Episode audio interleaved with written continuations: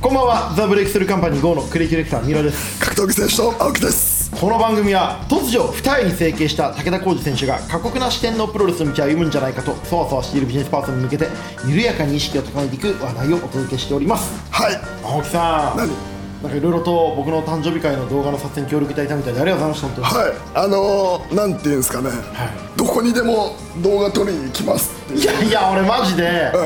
申し訳なくていやいやどこでもどこにでも撮行りにか行くせてくださいよせめてって言うから、これは歌詞を作るチャンスだと思っていやいやいや僕から行かせていただきますって言って堂々と歌詞を作受けりま入しれてんじゃねえよって思いましたけどスタッフに、た、うん、いや堂々と歌詞を作ってサプライズでねコメントいただいたみたいでちょっとまだ見てないんですけれども堂々と歌詞を作るためにもうわざと乗り込むっていうだ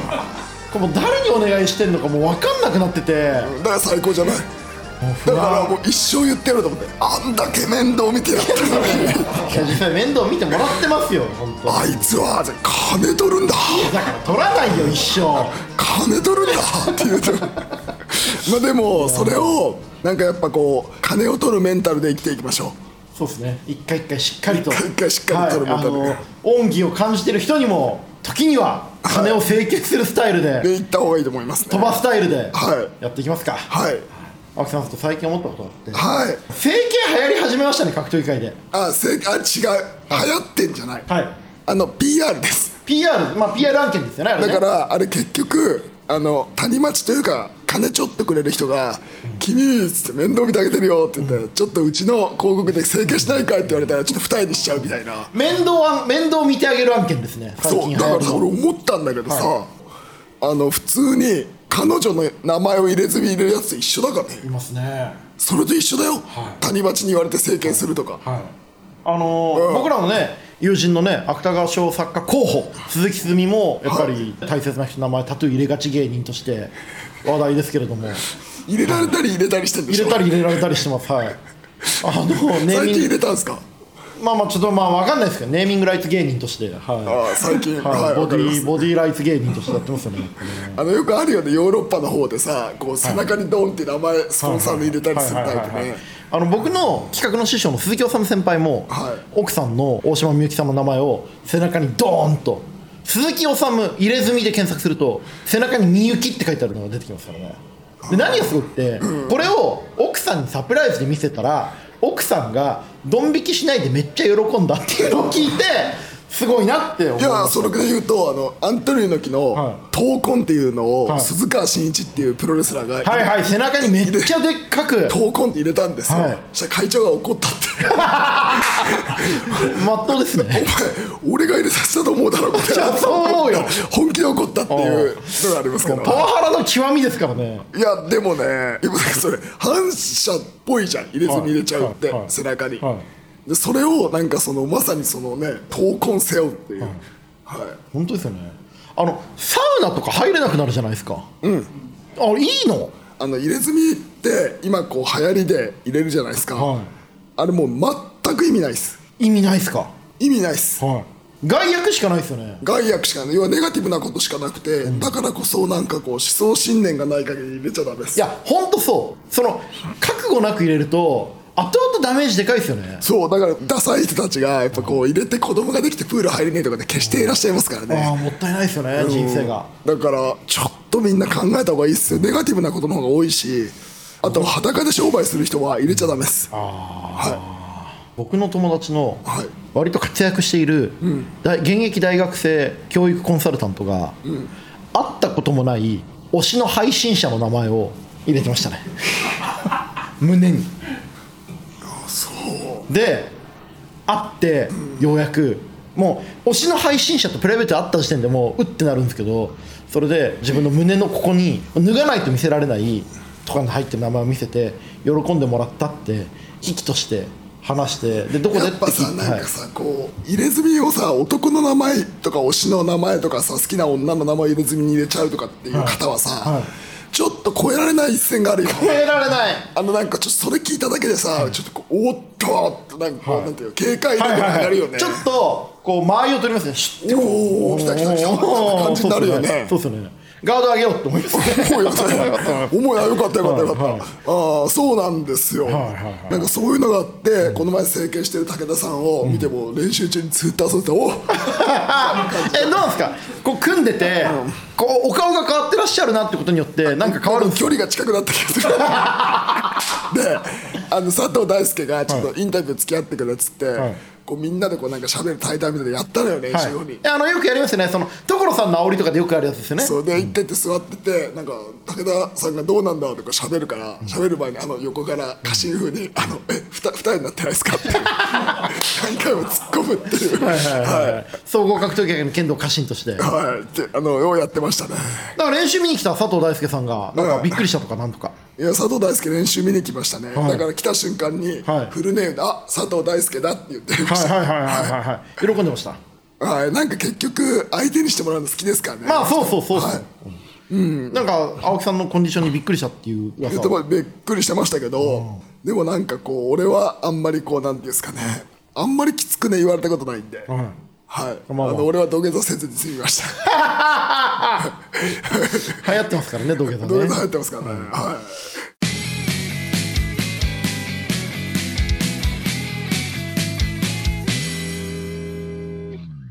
さて、えー、とこの番組ですね、リスナーの方にこう X の「ハッシュタグ三浦青木」で感想をつぶやいてもらってるんですが当日もこうちょっとそちらをね覗いてみたいと思うんですけどもちょカンペの流れが全然わかんないんですけどい。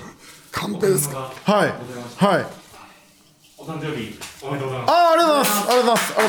ありがとうございますありがとうございますお誕生日おめでとうございます。嬉しいですねありがとうございますも磯うっさくのもうさもらい慣れてるだろ。いやいやあのね面白いのはやっぱり35超えてから、あの匂いを消したりとかあの体のケアに関するものをいただく機会が増えましてカレーのねあの感じますよねありがとうございますすいませんそう。えなんかこう。イソップからいただきましあたの誕生日プレゼントで、はいこれはもうなんかこういろいろこう剛速球だなと思うの何だったんですか今ですか、あでもここ書いてありますけどあのー画家の方から似顔絵描いてもらうとかはありがたいし興奮しますよねやっぱねあーちゃんとしたアーティストがねはい、ちゃんとした方に、あありがとうございます、保湿ミスト、ありがとうございます、この年なんでね、あの保湿していきたいと思います、ありがとうございます、本当に、ありがとうござい誕生日かますはい、40になるんですよ、今週土曜日で、さ正直さ、はいあんま関係なくない関係ない、だよねはい、ちょっと騒ぐ機会をいただいている、しなんかこう突きつけられるだけだよねあまあまあ、そう、だよね、はい使います、でもさ、自分が40になると思って生きてこなかったじゃん、そうねなんか40になると思って生きてこなかった生きてこなかったし、なったら、いただきました、ありがとうございます。ちょんしちょんでしたで青木さん戻りますけど40なったらなったでもうちょっとまともな人間だと思ってたじゃん正直そうねまさか格闘技やってると思わなかったしそれを思っとけじゃあじゃあだって現役で40までやると思わないじゃん あまあ現役でねし思ってなか第っ一た線しでまさかタイに行ってなんかそんな状況でやると思わなかったし、もうちょっとなんかいいデザインしてたはずなんですけどね人生設計いやいやでも素敵に生きてますよ俺さ、はすっごい衝撃な話でいいいどうぞどうぞこの前さ、はいあの田中と田中ってうちの社はい員のは田い中と、懐懐刀とあのの友達が子供を連れてきたんですよ家にわか青る木真也のいる家に家に子供を連れてきて田中の友達がでなんか飯を食おうっていう感じになって、え青木真也アンスプーキーあと友達たち友達2人うんのあと旦那さんとか、でやっぱこそんな暮らしを食ってんの青木真う、也え来たのよでそれもうそれ面白いじゃんそれだけでもう見たことない何それでなんかお子さんがいたんだけど、やっぱ俺得意じゃないね得意じゃない子供そりゃそうだろうよ俺は思った改めて再確認して、うんそんな地球には重力があるねみたいな話すんだよいや本当に、と得意じゃねえなと思って、子供が飯食っててわーわー言うのとかちゃんと苦手なんだなと思って、ああやっぱ俺は自分勝手なんだなって思いましたまあ再確認ね再確認あのー、皆さんリマインドですよ青木さんは自分勝手ない人ですよ誰も驚いてねえよいやそう思ったんだよ、まあでもね、アンスプーがね、楽しそうならいいですよね、ほんとねで。こう眺めててやっぱこう寝踏みしちゃうんだよね、俺なんかお前はどんくらいだ青木様とさいろんなさ、まあ、僕も含めてさ、まあ幻冬舎の社長とかさ、幻冬舎の編集者とか、まあ、いろんな人と会ってきてるからいやそのそう寝踏みしちゃう癖があ業って界関係なくスカウター見ちゃいますよねこういつの存在強度で寝踏みしちゃう癖があって、で俺それこう結婚した時にその前の嫁の親とかにもそれですげえ怒られたのよ、あなたはこう人を寝踏みしたり損得で付き合うみたいな、寝踏みしちゃうのよ、うんので怒られたのを思い出した、思い出したあ俺は変わってねえなと40にも なっいてやーみたいなうんみたいなそっか、まあ、あんまり俺が関わってこうなんか転がせることねえなみたいなうんみたいな感じになっちゃうのはよくないなと思でってもアまンスプーキーも豪快だねすなんで 呼ばないよあ呼ばない呼ばないし呼んじゃったのを許してんのもすごいいや前の星がそれやったらい家に帰んないじゃんその日かんないよもう何やってんのって言った瞬間ブチ切れるじゃん多分あだからもうすごいクラッチしてるねそうあものうだグッとからあのフィッシャーマンズスプレックスだおうだってホールディングしてるもうもうね完全にワンツースリーじゃんいやキックアウトはしてるけどちゃんとえ人生で、パートナー主導のホームパーティーとかしたことないでしょマジでないよないあ紫色のシャツ着るわ これをノカウルの悪口言うなよ布の香りさんの歩きちゃ言わないよ、そうなんだよマジか、うんちゃんとしてんだよ大したもんですね、はい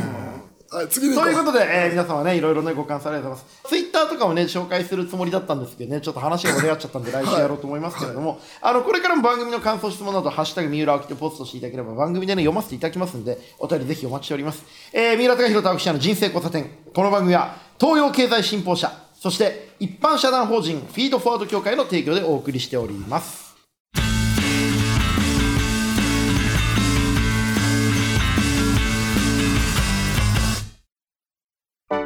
経済社会ビジネスライフスタイル今の世の中をつかむ最新ニュースから時代の一歩先を行くこれからを見据えた情報まであなたの知りたいことはここにある東洋経済オンライン過去よりも未来に目を向ければビジネスやコミュニケーションの質は高まっていく私たちが未来に羽ばたくお手伝いをします一般社団法人フィードフォワード協会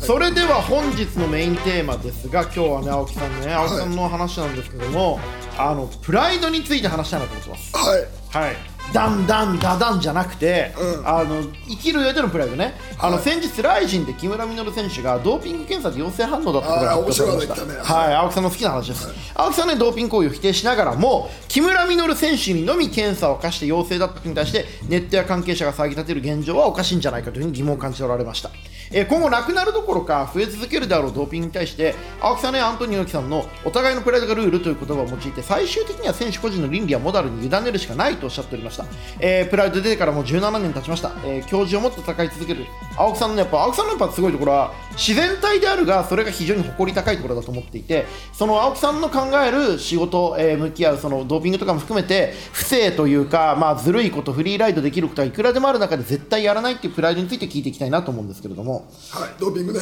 はいあの簡単に言うと、はいドーピングをいくら検査したところで抑止にはなるがなくなりませんむしろ、まあ常に新しいドーピングの仕方が出てくとるいからうかね、こう抑止なんですよ、あくまでこれはやんない方がいいですってストップであって、こう結局みんながやるから、やらないと負けるから,、みんなやるんですよ、だからこれからの人はなんだかんだでやれないやらないようにやるドーピングが多分マストになってくような世の中になってくんじゃないかと思ってるんですよね、うんうんなるほどね、はいだからそんな中で、青木真也は絶対にドーピングとかやらないわけじゃないですか、はいでそれはやっぱり強さに向き合うためにやってるからというか、そもそも格闘技やんのが、こう弱い自分とかこう自分に打ち勝てない自分に打ち勝ちたい人間になるためにやるわけじゃんそれなのにさそんなとこに負けてたらお前ら本末転倒じゃないと思うじゃん、うんうんまあそうですね試合に負ける前に自分に負けてるわけですからねと思っちゃうからやらないっていうだけなんですよ、かっこいいいやそれマジだよ、はい、格闘技の団体はどうしていけばいいと思いますもう全部一律検査したらいいのかあの、一番の理想からすると、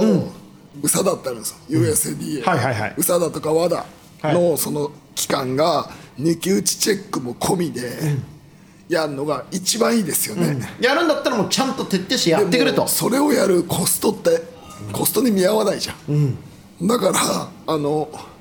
お互いのプライドがルールにせざるを得なくて、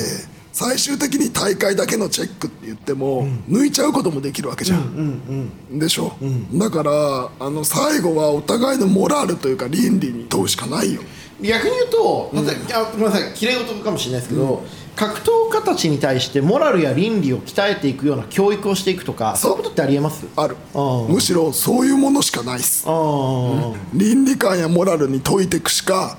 なくて、それがもうなくなっちゃったらもうみんなやるでしょ終わりだなってことですねでもその倫理いやはいただねその行き過ぎた結局、行き過ぎた競争なんですよ、行き過ぎた競争だし行き過ぎた資本主義だから、スポーツっていうもの自体が、あの何かの不正だったり、結果を得るために不正行為をするっていう行為がもうなくならないんですよ、なんでその根本的な構造自体を直すしかないんだけど、じゃあそうなるとなんか資本主義の否定とか競争の否定になってくるじゃんなんで無理ですなくなりません、はいまあそんなねなくならないっていうことが青木さんは人間の心理とか本質で分かってるからこそ、こう相手がドーピングをしていようが体格に立ったら勝たなければならないし、ドーピングしたことが相手がドーピングしたことが負けていい理由にはならないっていういやあとね俺とにかく思うのはその強さっていうものが、競技力だと思ってるやつが多すぎる、青木さんがアンスプーキーのホームパーティーに来た人を寝踏みしたように、競技的強さだけじゃなくて人間の総合的な力が強さですそようねだからこう強さっていうのを思った時にじゃあ競技力としての強さもそうだしもっと言うと客からの信頼、プロモーターからの信頼、でこ券売力、でもっと言うとそのなんてビューがいいとかさ、アテンションがある数字とがか回るとかグッズが売れるとか。あのもっと言うと容姿がいいとか、全て含めてでもしくは立ち上がる力とかでストーリーがあるとか全てひっくるめて強さなわけじゃん、ですあの強さっていうのは競技力ですよって思いすぎてアスリートががが進んだ結果ですよね、なんかこうなんか言ったら浅はかなんだよなみんな、はいアスリートじゃなくてプロレスラー表現者であってくれっていう思いはありますよねはい、だからみんなでもアスリートばっかりじゃん、だからこうなんだろう深みがないっすよね、はいまあ、でもなんかこう仕方がないと思いますよ、そのグルあとこれからもっと増えると思うドーピングは、まあ、そんな中でね、こうドーピングについてこういろいろ考えがあって今の話もめちゃくちゃ面白かったんだが、こう格闘再生工場を青木真也として、すぐには木村稔のこうふ浮き上がらせ方浮上の仕方が思い浮かばなかったから残念っていうなんかピントのずれた悔しがり方をしてましたけどあれでもさ俺が書いたノート意味わかった意味はわかるよそれはでもさこう何かを作るディレクションする人間として、そこ悔しくないいや俺はもう全然そこ、うんそこを悔しがってるのが意味わかんなかったけどでもわかりますよえだってさ要は格闘業界の PR プランナーだからね青木真也あの例えばこう、あのバンちゃんルナがバンちゃんリナが捕まった時に、イブシコータは、パンちゃんカムバックしちゃうよーって言ってたらしいんだ よ面白くないパンちゃんカムバックさせちゃうよって言ってた、って言うんだけど、俺はその時パンちゃんをカムバックさせる策が浮かばなかったのよ、俺はねでかりました今回の木村稔も、ちょっと俺にはこれカムバックさせる術がねえなーと思って眺めてたんだけどそれをやっぱこうカムバックさせる腕がないなって思ったのに打ちひしがれてただから面白いなとだからいや思考がさもう格闘家じゃなくてさやっぱクリエイターなんだよだから俺も今一番やりたいクライアントジャニーズ事務所とビッグモーターだから、だからさ絶対でもさ、ああいうことが起こった時にさ、俺だったらカムバックさせられるかっていう発想が絶対あんのよ、わかるよわかりますよねじゃあどうします木村さん今回や日本で試合するべき結局ね、あのーまあ言ったら、まあ、ドーピングのイメージがちょっとこう薄らがないとダメだから、まあまあまあそうね正直時間でしかない気もすんだよねそうでしょうね時間でしかないと思うんですでよも日本で試合できますかできると思うんです、うんであの秋山に近いと思うんですカンバックとしてああもまあそうでしょうねすげえ強えとかもうマジ見てるやつに一回ぶっ殺されるか、うんそこでひっくり返すかで、ちょっとで泣いたりしないとダメだと思うんですよねまあ、UFC に行くとか、まあ、なかなか出れないけ知らど、なね、いけど、ワンのそこに挑戦して、んボッコボッコにされるとか、うんそういうのとか何か乗れるタイミングがないとダメですよね,、うんそうですねの秋山美咲的なことがないと、やっぱカムバックしない気がしますよね、はい、でそのなんか秋山美咲でもそうなんですけど、結局カムバックするタイミングでちゃんとカムバックできないですよあどういうことですか要は秋山美咲もその後秋山ふてくさったりしたじゃないですか手腐れてたでしょ、うんふてくされたし、うんあのなんか判定がおかしいとかわーわーやったじゃないですおうおかうノーコンテストになってるんですよねあれ実は、ああいうなんかこうカムバックするところでちゃんとカムバックしないといけなくて、なんかそういうのをちゃんと俺だったら線引いてやれんのになとは思うマネジメントします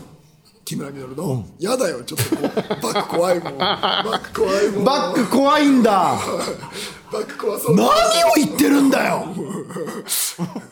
あれだけ面倒見てやったのにって なんてことをは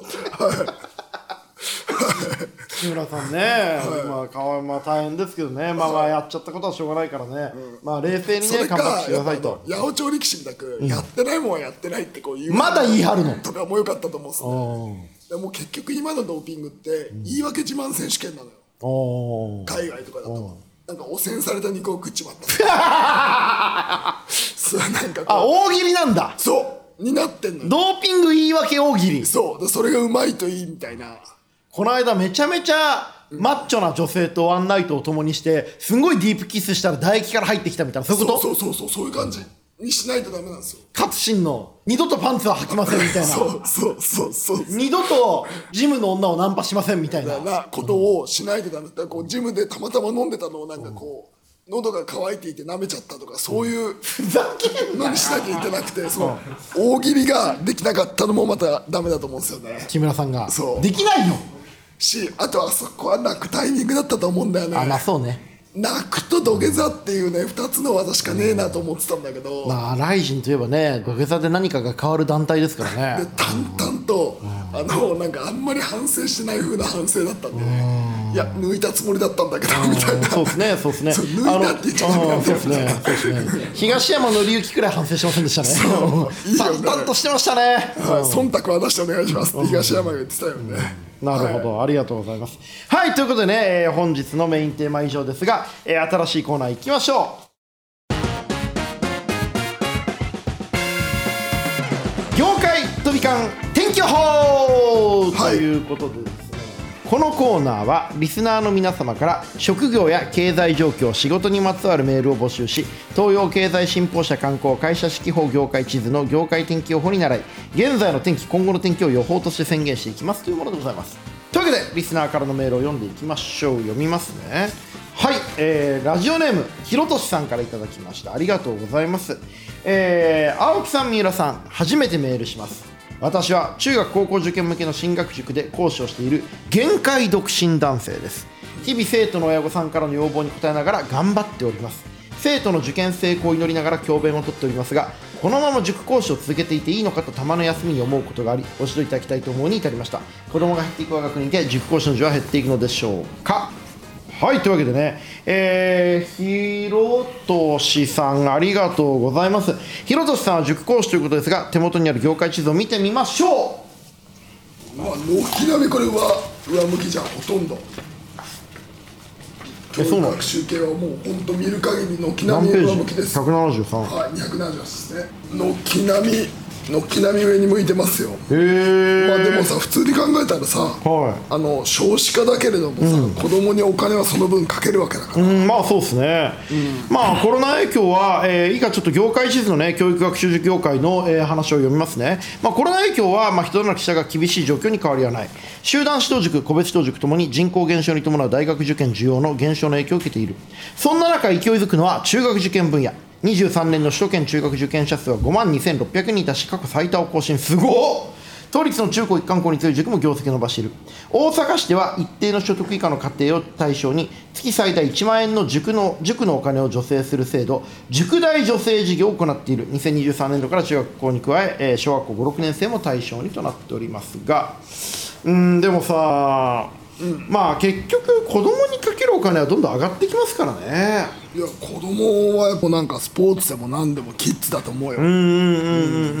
まあちょっとね市がねその公立校を運営してるね学校がね子どもの塾代をサポートするっていうのはもうなんか本末転倒な感じもしないでもないですけれども、まあでもどうなんだろうこのひろとしさんはですねやっぱりその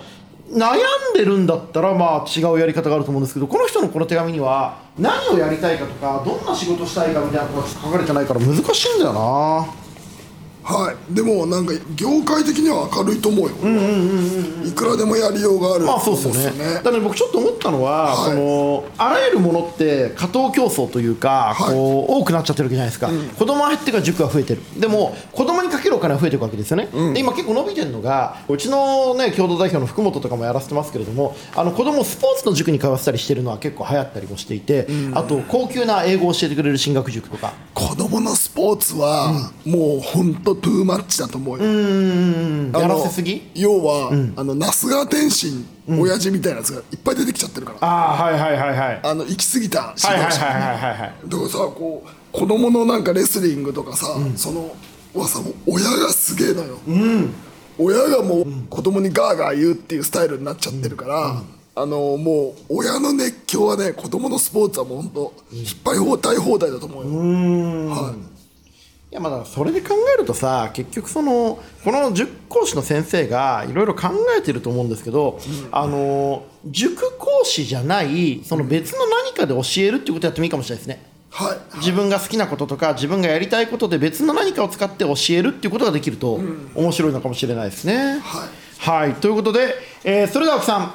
塾、えー教育学習塾業界の天気予報お願いします。いやこれ上向きです上向きです。ははいい、ということでね、皆さんぜひ頑張っていただきたいと思うんですけれど上も、向きでございますはえーお手紙いただいてありがとうございました、ひろとしさん。というわけで、皆さんも参考になる、えー将来のね、キャリアを考える上でも参考になる情報が多く掲載されている、東洋経済の業界地図を読んで、業界分析をしたり、業界の将来を占ってみてくださいということでございます。えーコーナーへのメールもお待ちしております。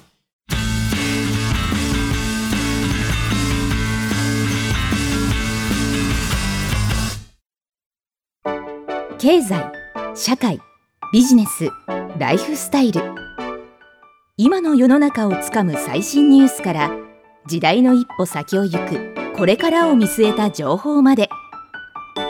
あなたの知りたいことはここにある東洋経済オンライン過去よりも未来に目を向ければビジネスやコミュニケーションの質は高まっていく